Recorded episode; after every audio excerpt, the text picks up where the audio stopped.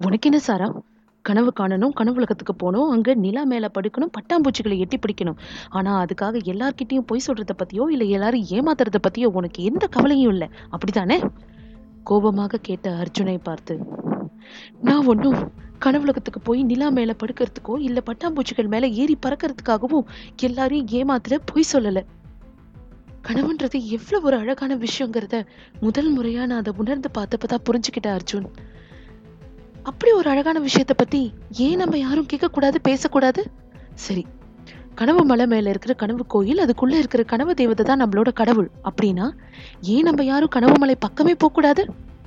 ஒருவேளை இது ரெண்டுத்துக்கு பின்னாடி இருக்கிற மர்மத்துக்கும் நம்மளுக்கு விட தெரிஞ்சா ஓ மனசுக்குள்ளேயும் ஏன் மனசுக்குள்ளேயும் இருக்கிற அந்த ஒரு கேள்விக்கான விடையும் நம்மளால கண்டுபிடிக்க முடியும்ல அர்ஜுன்? கனவாளி கனவுகளை மீட்டெடுக்கும் ஒரு பெண்ணின் கதை அத்தியாயம் ஒன்று விரைவில்.